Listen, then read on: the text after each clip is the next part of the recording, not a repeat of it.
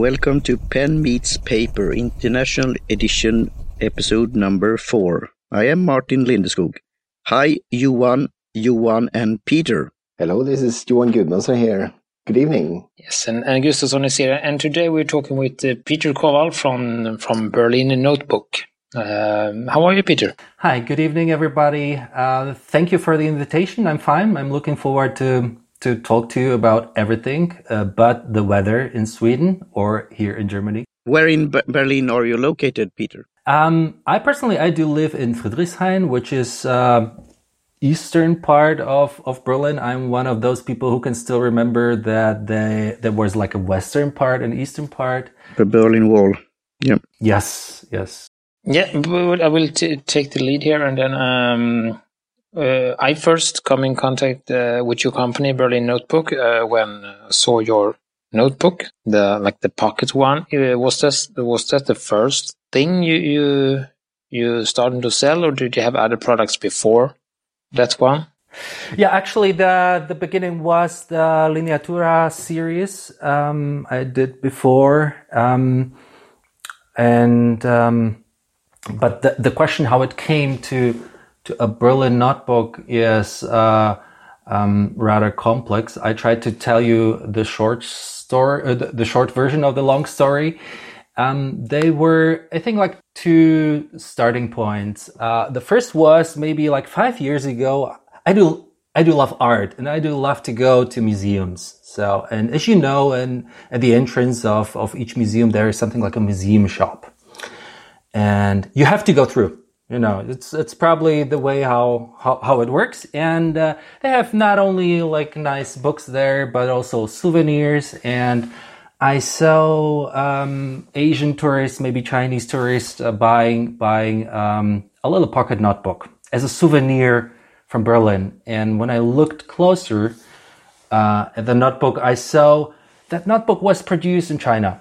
And i was thinking like hey like it, it's okay. Like everything's fine, but uh, we can do it better. We, we can do better. You know, like um, uh, Berlin is a place of creativity. We, we can have a notebook. You know, we can have just a simple notebook, which is uh, really nice, which is a Berlin notebook. Back then, I didn't know what um, Berlin notebook could be or how it could look like. And we can really do that. So um, that was the one point, doing something more authentic. And uh, the second was, of course, this uh, rediscovery or discovery of, of the beauty of handwriting. Um, we're, as probably you all also, we're, we're using our smartphones. We're using them a couple hours a day. And with our fingers, uh, with our fingertips, we're touching glass. And just try just to close your eyes and play with your smartphone as you do when your eyes are open and you see or you feel uh, that something strange there. I'm just touching glass, you know, and it's so, yeah, boring maybe or so reduced. And I think our fingertips uh, deserve something better. So um, that was the the idea of of getting back to to analog analog paper and analog writing. That doesn't mean that this is something like a cultural critical thing, like um, looking back, you know, before computers. I'm passionate user of of uh, new technologies. I do love my Surface Pro with with ability to write on uh, with uh, as, as handwriting, but um, still the best ideas are born on paper, I would say. Uh, the the analog way of of how a pencil or or a fountain pen ink just reacts with a paper is so rich. It's so rich uh, sensual experience that in days where this is so reduced, we, we, we do write less on paper and with our hands. So let's celebrate it. Let's do it more kind of in a more conscious way. So that were the two starting points for for for this notebook. Can you tell us a little more about uh, when you have decided to do this notebook? Uh, can you about the process of choosing paper, choosing the size or the cover design, all like like that process from from ID to the finished product? When I look at that now, it it, it it feels like the the the whole Berlin notebook story can could be told as a story of unfolding, like everything began with a little pocket notebook, and now we have like printed art books, leather covers, fountain pen ink tea. We already have plans for other products. I, I don't know, but with each thing, the project just changed a little bit. It grows organically, it unfolds. But what fa- fascinates me most personally about it, that with each product, I'm discovering new territory, a territory without beaten tracks, at least for me. And uh, this curiousness and sometimes also challenges are, are the driving, driving force here. And so, so in the beginning, I had like these two ideas, you know, to make something more authentic and like missing the the authenticity there in this kind of global produced uh, souvenir and the beauty of handwriting. And I, I, thought a lot first of it like what what could it be? Like if if we do a berlin notebook how, how could it look like you know? Um, some ideas were fixed quite early i knew that it should be a pocket notebook so people can take it with them that was that was set. So um, working with the format, if it's A6 or a little bit bigger, took us much much longer to to to find a, the it, the, the perfect format, at least the perfect format for for a Berlin notebook.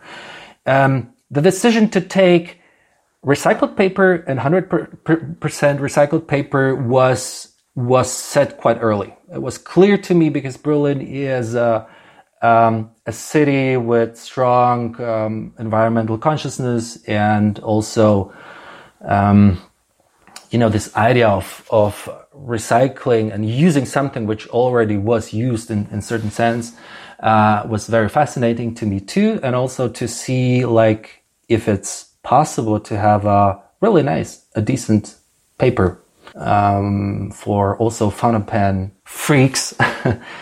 was was a was an interesting question, and um, and I also knew instant instinctively who I should ask for the cover. So everything kind of all these questions, uh, all battlefields were were approaching to something which now you can see or recognize as the original Berlin notebook. Uh, for the cover, it's uh, also with all the products it's it's about telling stories and this is you know um, may, people most most people don't know these stories but maybe they sense that there is a story to tell or to listen to or to find. And or at least uh, if not then i'm just taking now the opportunity to tell you. Um, the for the cover i was uh, um, able to convince verena gerlach who is one of the most famous typographers, German typographers uh, um, here living in Berlin to do it. And um, it wasn't easy because she's a person who who can decide what to do, you know. But uh, she liked the idea and the way how I was trying to explain that to her, and so so we did that. And she she's a typographer, like producing fonts, and uh, she also did font uh, like a Berlin font. Uh, but she also uh, designs um, like really amazing um, catalogs for for exhibitions, uh, like paintings and so.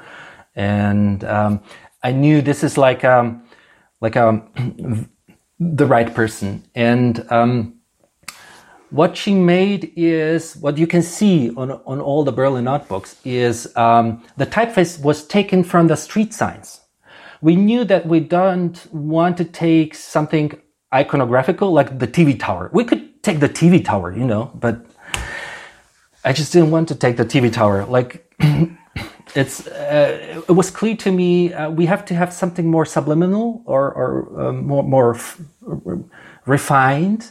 So uh, the font is taken from the street signs, but um, the font was adapted for Berlin Notebook into uh, two two ways. First, there are serifs. On the street signs, you don't see the serifs, and the serifs are a command on changing of the current changes of Berlin. Berlin is is is the gentrification of Berlin or the change towards more kind of fancy Berlin is very present here and uh, people are feeling there that it's that's a really strong part of, of the drive of the city. And the other thing is to to leave out the blackened um, uh, parts of of the B and E. It's it's a reminder of the of, of the wild 80s and 90s of, of punk rock in West Berlin and then techno and in East Berlin and just uh, uh, just showing and keeping that in in in in this that that it's also grown on that. So you have all this uh, kind of rich story. We we enriched this super simple product, piece of paper.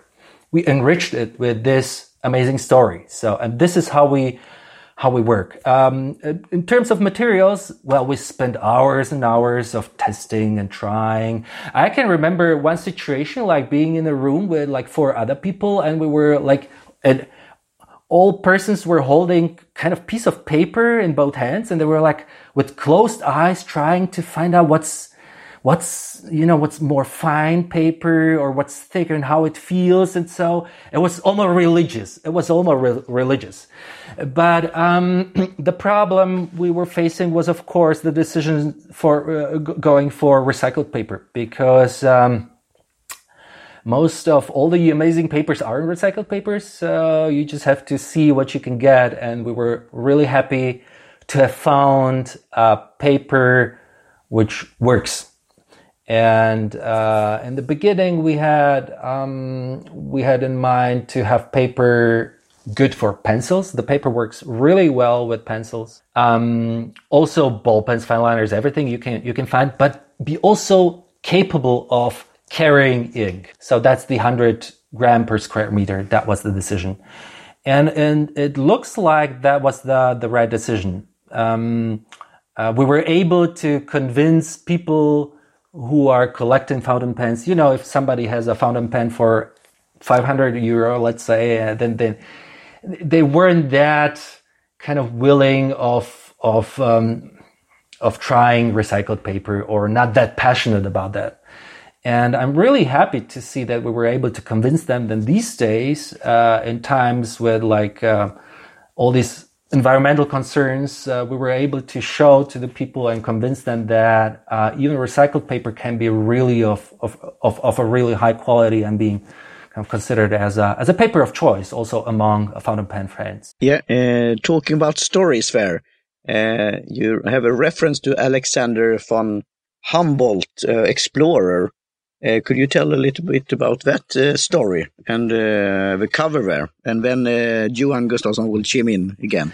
Yeah, um, the story is, uh, I, I, again, I tried to keep it short. Um, um, I was in academia earlier, uh, and the Humboldt University was um, um, kind of my alma mater, you know, the the the university of my choice, and I spent most of my academic career there. And uh, um, the the travels of Humboldt were always part of of um, of the spirit. It's built on that, and um, that's why we thought we have to kind of connect it. The question was, of course, what this guy would take with him these days. And we knew, of course, he would take some smartphone and some uh, fancy cameras and whatever. But um, um, uh, earlier, like a couple hundred years ago, they would take a much bigger papers and notebooks. But these days, I think he would he would like to take to his fancy camera, smartphone, and um,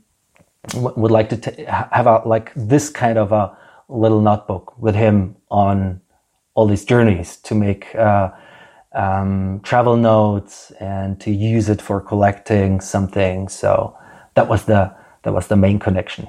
Yeah. just to clarify, now we're talking about the like the the leather notebook covers that you had uh, also took some help from a designer, as I understand. Can you elaborate a little more on that? No, like all products are in collaboration with designers. This the, the design and the production uh, for, for, for for the design and, and production is responsible Herr Pong. Um, I I did the art direction with him, like you know, like to to find the format fitting for the notebooks and the colors and and the, the, the structure, how it could work. But the, the, the last word in the design has the designer. So um, that was a really nice thing because like it's it's like a Berlin story. You know, I met Jay. He he came also to Berlin to to live here. Uh, it's a leather good designer, and uh, um, we just bumped into each other and and started to talk and um, yeah started to thinking about like what could we do together,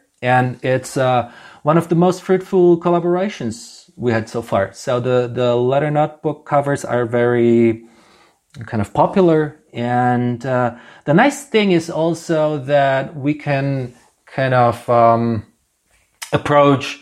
Um, like he can approach his customers with them i can approach my customers with them and and this is this is going from from the story of unfolding from a single pocket notebook uh, you know you, you you get into a different area and you start to talk to other people. So um, that was really nice about that. And do you have any, any plans on on making that notebook cover in in in other materials or? Yeah good question. I was really thinking about that but i don't know if, if you if you have this cover in your hands but it's um it's a quite provocative statement. Uh, outside you have finest leather and inside the inside is made of washable paper also labeled by most designers these days as vegan leather so um, we we took the best of both worlds and put it together, which is quite bold statement these these days, and uh, it's it seems to work for now.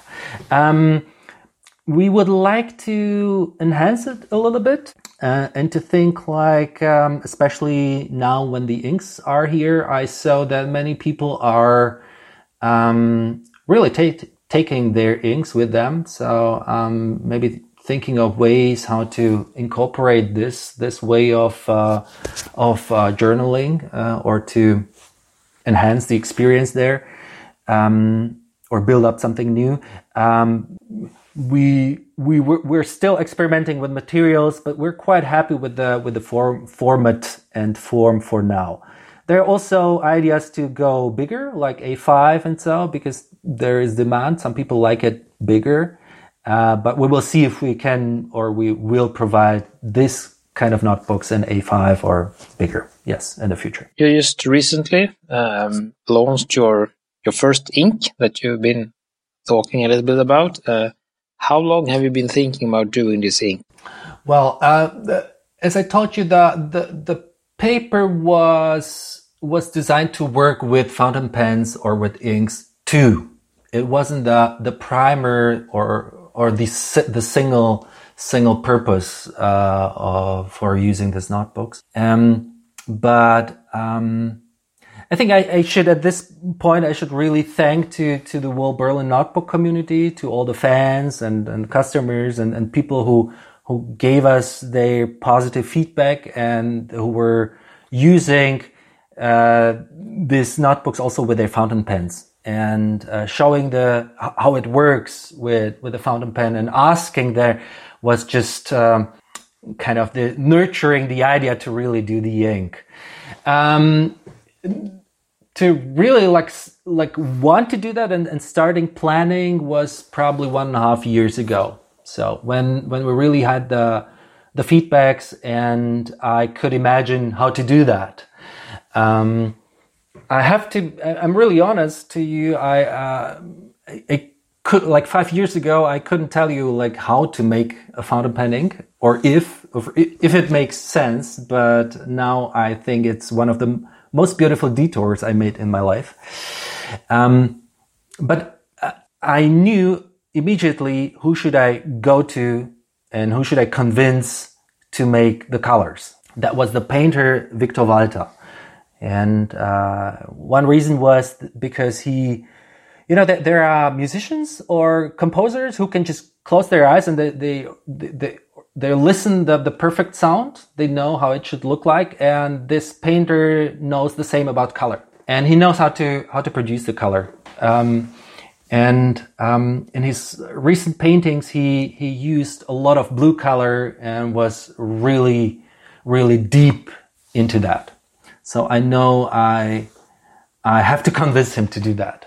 I'm really lucky enough to to tell you that uh, it worked. Um, it was really amazing collaboration. It was fantastic collaboration. Uh, it's like we spent nights uh, and nights in his atelier um, drinking not only tea and trying to find the the right color and uh, actually to to find the the perfect blue color we were looking for, uh, a color which could which would trans- transport this this uh, historical Berlin blue, uh, but giving it a little more contemporary twist. Um, took also a time its time, but it wasn't that long as as really finding the the final recipe for the ink. Because if you work with artists, especially with painters, they know how to produce a color, but they are more or less lost when it comes to replicating a color in a in a really exact formula. Yeah, so how did you come up with this uh,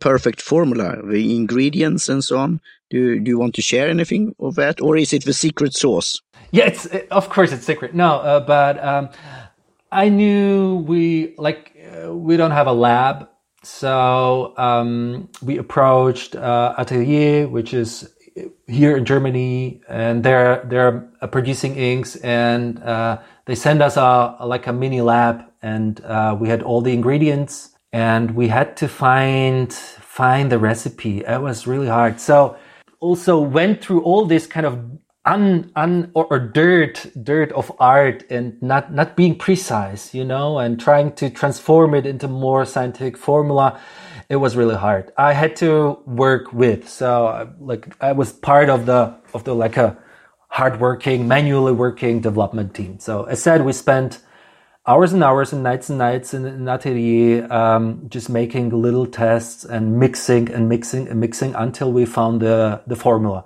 And when we had the formula, uh, we had to um, try to replicate the formula. So, and when we were able to replicate the formula, then we asked the lab to do to to replicate it again. And when they send out their tests, we knew okay, we found the formula and it's working the idea is to have a perfect ink for, for the Berlin notebook paper, what we, I guess, have from, from the mechanical or technical or chemical uh, perspective.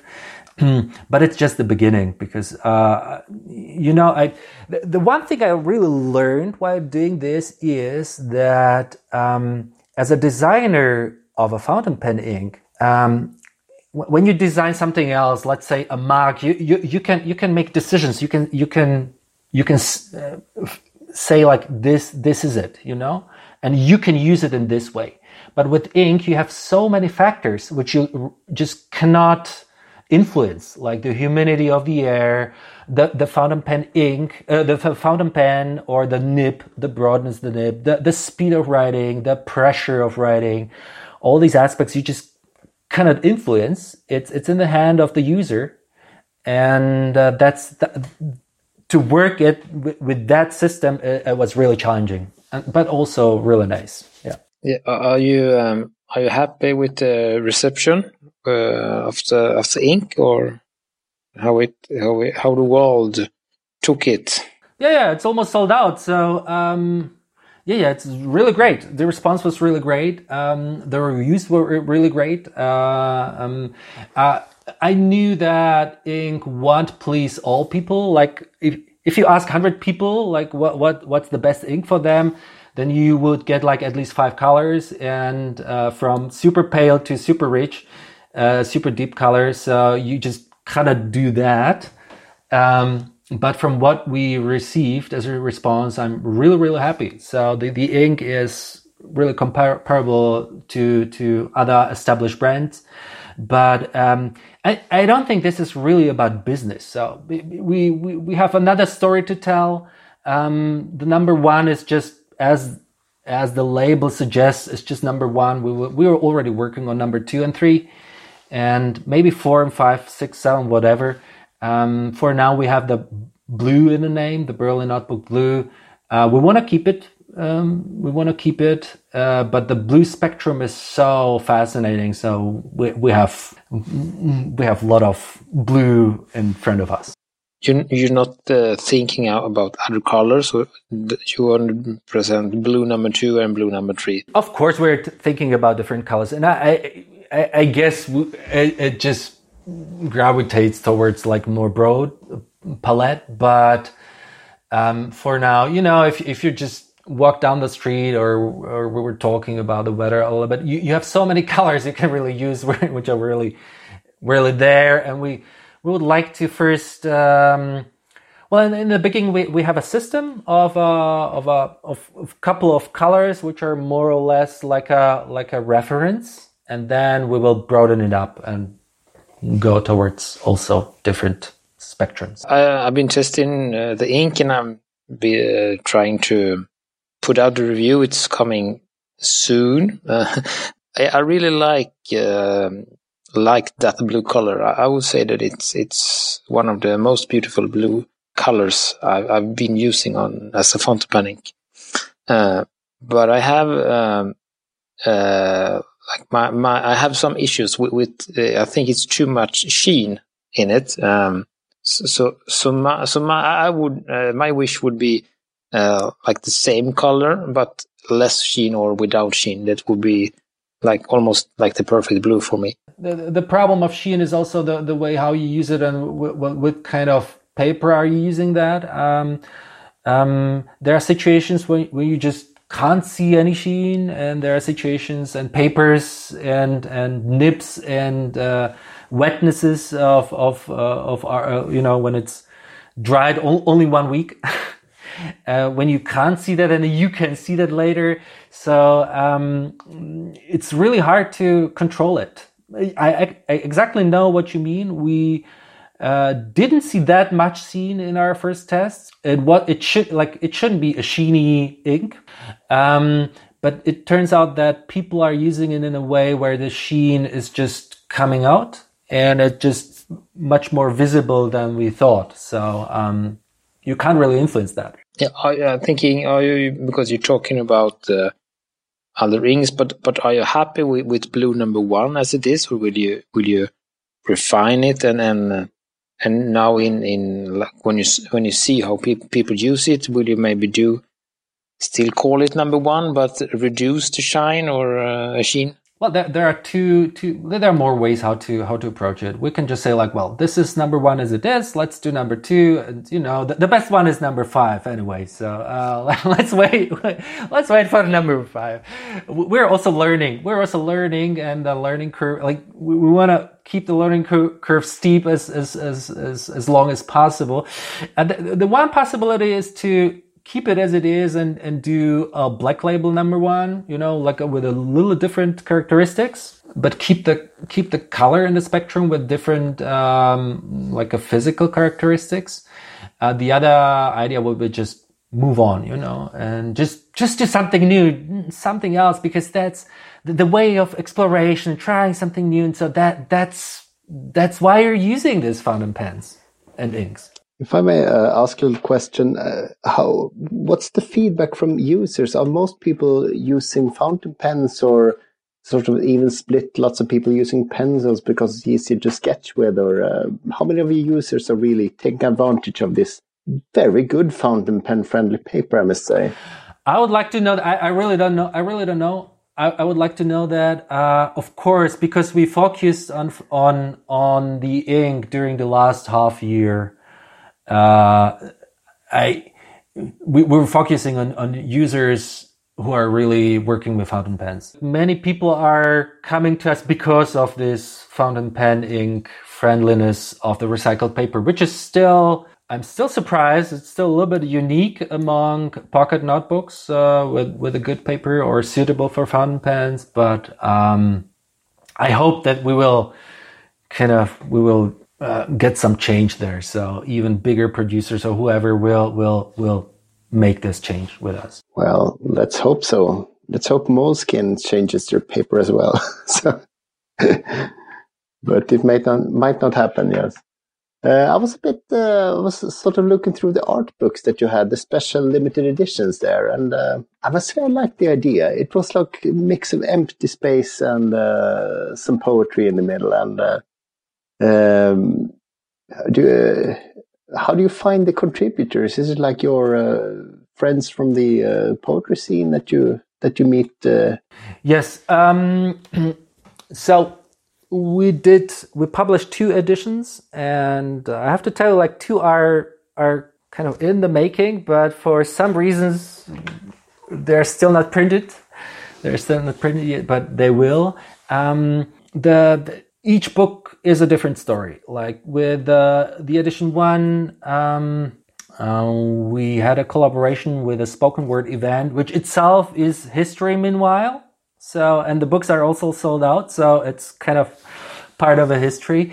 Um, we with the organizer. Um, we had like I think like eight or ten notebooks, and we gave them away each month after the session. So people came there, and it's really nice spoken word poetry event. Uh, Words is the name, and uh, people drink whiskey and uh, tell poems and, and uh, sing and do whatever performance art there. And um, we asked them just to, you know, th- this was really good piece. You know, that was really good could you could you write it down?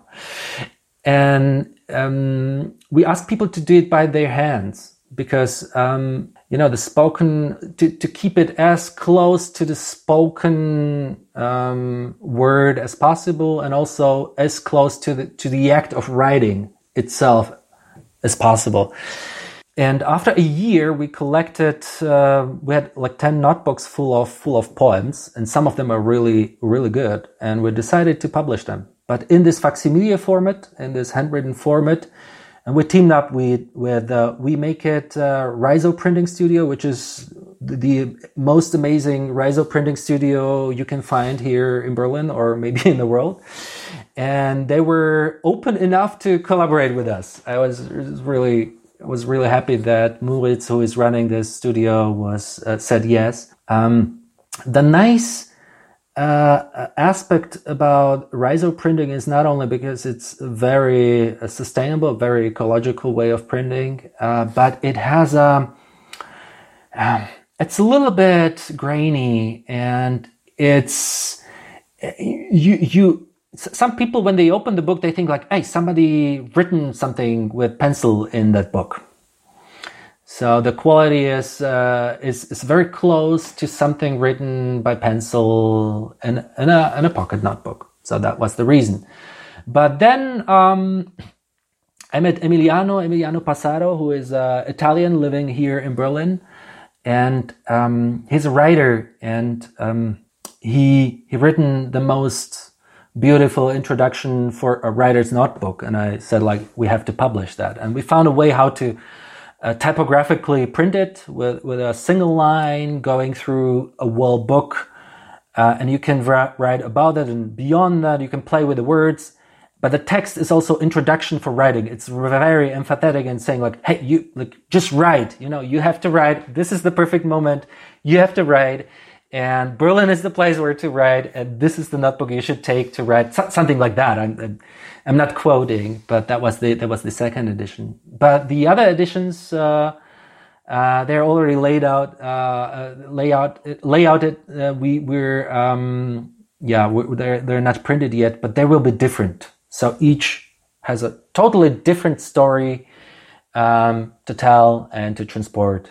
And the nice thing is, of course, the, the format is one to one to Berlin Notebook. And also you have the, the logo there. So you have a reference of a, of a printed book and an empty book. And the, I think the, the most beautiful uh, compliment I got for the, for the printed edition was by a bookseller. Uh, I do collaborate with um, like a couple of uh, bookstores here in Berlin and one uh, said to me like what is this? Like i really don't know. Is, is it a book or is it a notebook? I don't know where to put it or how to sell it to the people. I said like this is this is the most beautiful thing you could you could tell to me because that's exactly what we wanted to do to open this this creative tension of a little bit unsecureness. Because you have a book you open a book and the book is talking to you you know? If if it's poetry or whatever you're not or i was taught you're not allowed to write into books. You know, the, the books are there to be read. And we thought like, well,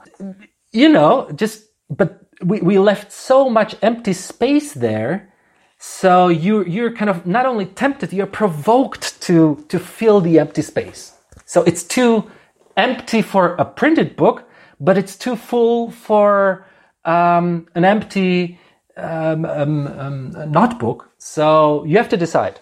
I think it's, think it's a nice idea because, well, I write in most of my books anyway, not the, well, I'm going to hand this to my children or something, really valuable books, but if it's like a book I, I read a few times, usually it has a few marks with this is a good this is a good part or whatever, just marking or maybe just some reflections. I've always been a well, I shouldn't say a purist. Well, I, I can I can write in a in a in a book as well. So I think it's a good uh, exhortation for you to just just go ahead and put something down yourself.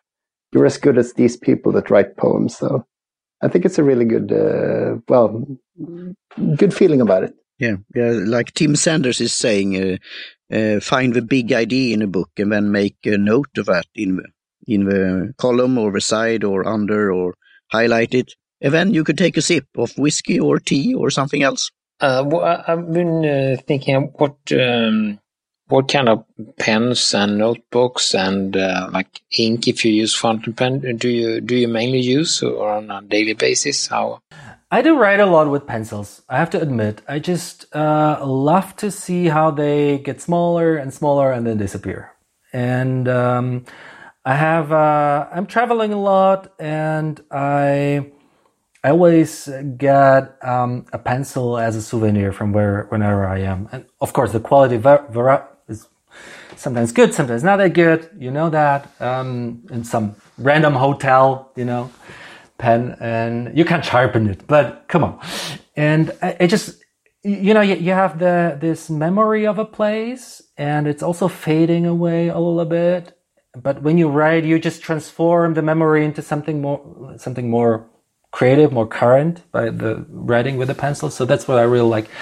Um, when it comes to fountain pens and inks, um, I went through the whole palette of two known ink producers early this year like trying really everything. So uh, I just since May this year, I just have been using Berlin Notebook Blue number one, and all but but in different development stages. I still have one fountain pen filled with Berlin Notebook Blue number one. I just can't tell you what batch that is, but it's not the final. I'm always surprised when I take it and try to write with that like what's this? This is interesting. I, I, can't tell. Yeah. I'm not a fountain pen collector, but uh, from time to time I do buy a fountain pen, uh, mostly like historical pieces and uh, like models that are not in production anymore. Uh, my last discovery, I just a little bit ashamed, but um, my last discovery was Rotring 900 with painfully, painfully stiff left-handed nib. I'm left-hander, so like really painfully stiff uh, nib. Um, it's tough love, yeah. However, but I feel so nostalgically attracted by its 90s postmodern design that I, I just love to use it, you know, or at least have it in my hands. So that's uh, from my side. And now we will get some rapid questions here, Peter. Um, what's your uh, tar target audience for your products? And you have now different products and you on in the pipeline. And uh, how do you sell your products now? And do you have ideas of how to sell them in the future? And uh, do you have any main market? And where do you want to sell your products in the future? I'm really very open about the target audience uh, because with with each new product, it just changes. And as said, I like to tell stories. Uh, everything is very honest and authentic. You know, you can meet the designers and the people. The people are there. When I write the thank you thank you message in each order. I just do it by my hand because I really love to do that. And it's, it's my Peter standing there.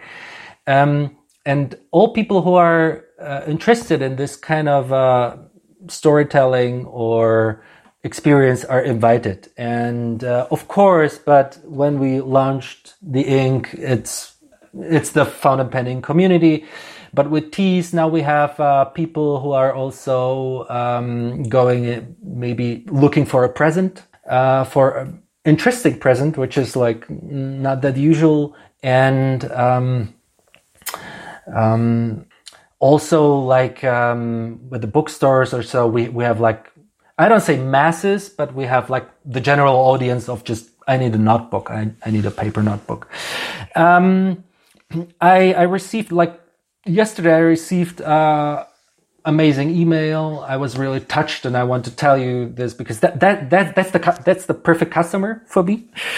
Um, saying like there was somebody who, here in Germany who ordered uh, a notebook and, and the ink and then then saw whatever else we're doing and was saying like, look, I'm I just started to discover handwriting two years ago and now I spend a lot of money on on everything in the world and now I think I found what I was looking for. And it was just it was just touched you know that that was the the that, that's my perfect customer if you ask me um, for now, we're I think like um, like uh, fifty uh, percent of sales are within Germany and uh, fifty uh, percent around the globe. Um, uh, I'm really happy that Sweden is a is a country where we do sell regularly. So, um, uh, but also U.S., Eastern Europe too. Italy, Spain, New Zealand, Australia. Not that much Asia, like Japan or China, uh, but also Korea are like difficult markets. We, we had collaboration with a retailer in Korea, but you just can't compete with their prices. So it's uh, it's really hard. It's really hard. Yes. And for the for the future, like we're selling uh, through our own online store. Um, it's like berlin-notebook.com. Uh, people can Google it and find it, but also through a network of retailers. We have uh, some retailers in Great Britain, Denmark, uh, here in Germany. Uh, but I like my, my, favorite retailers are of course the, the places here in Berlin. The owners I know know personally. I'm in touch personally with. So like a little niche bookstores, and so I can, yeah you can find them all on the, on our website. So um, yeah, and, and, I will uh, include links to uh, almost everything we, we talked about in, in the show notes. So and then uh, maybe a very personal question: Do you do you earn enough to live on Berlin Notebooks, or do you have some side gigs? If I would have to take care only of myself, then uh, it probably would work. Um, but I have three kids. I have three sons, and as you can imagine, the the monthly bills are are a little bit different. So I still have my day job. So, but this is not only this is not only question of money. Um, mm, by the way, I really like my day job, so it will be hard to quit. Um, the, now and the, like, I really enjoy the freedom of not having produce for revenue, you know, like just making products just for the revenue. We can do products we really believe in and we can take more time producing them or just, you know, not doing them. And this is something I want to keep. So this is part of the authenticity. So, and, and I can imagine, however, now the the product range is is uh, getting bigger and bigger. It's growing. Uh, so from yeah, a couple of years, I can really imagine that it can it can work. Yeah, but I think um, I think we are happy with that. Um, uh, it's been awesome to have you here, Peter. Um, thank for all the great answers on, on all the questions. Um, we, we usually uh, round off with uh, uh, asking our guests, as, as you may know, uh, uh, what any future guests you want to to hear on on this internal, international edition? Yes, um, I can't name name a single person, but um, I was in Sweden last year twice. I really liked the country, and uh, I I saw that there are many like new smaller stores opening and um, they are more or less under the radar internationally. And I would like to hear in English how it is these days in Sweden um, to run a stationery shop or you know developing this these things uh, um, within Sweden. So it's it's uh, really great to have your show. I, I guess maybe you're doing this in Swedish I tried to once to translate it via like transcript via Google API and tra- translate it, but it didn't work. It just was just messy text.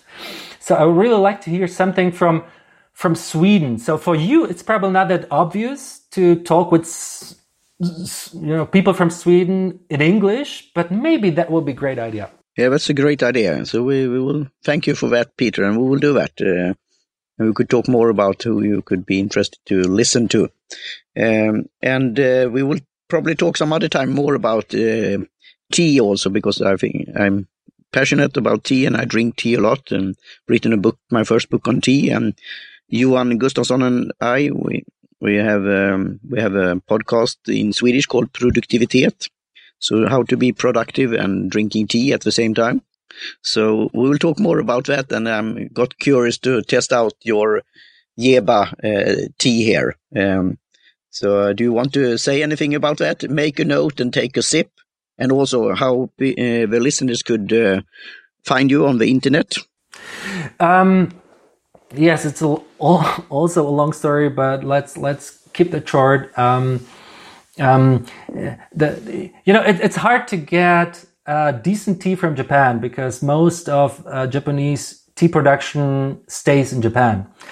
But I was lucky enough to to convince a small local uh, tea garden to uh, send some tea over here, uh, so we can um, we can uh, market it under our label.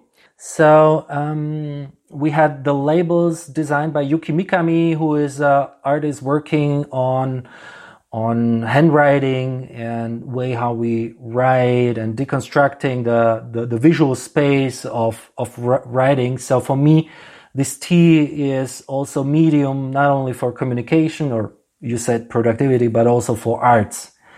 And this is what we would like to focus in the future too. We thank for this time and I was uh just saying uh, Gudmundsson wants to say hello as well. He's as, as um, something happened with him, so he's uh, he's cut, so he's not not with us right now. But uh, he's in here in spirit, yeah. Yes, so we, we will include include links to how to to buy Peter's product and everything we, we talked about in, in the show notes. And uh, we want to thank um, Jim Johnson who has done our little jingle. Um, and uh, yeah, you can find us on Instagram and Facebook. Uh, everything is uh, almost in Swedish, uh, but um, um, see if we can share it in some way in, in English as well. So uh, thank you to Peter for joining us, and I hope you good luck with with your products, and maybe you can come back when you have released that Magic Ink number five. Thank you for having me. It was pleasure to talk to you um, yeah, keep up the great work. So it's it's really great to hear this independent podcast and journalism and really going deeper in in some topics and also like connecting with with people wherever they are you know so thank you very much and have great time and talk to you soon. Thank you very much peter. Thanks for your kind words. Talk to you soon again. Bye. Yeah bye. Bye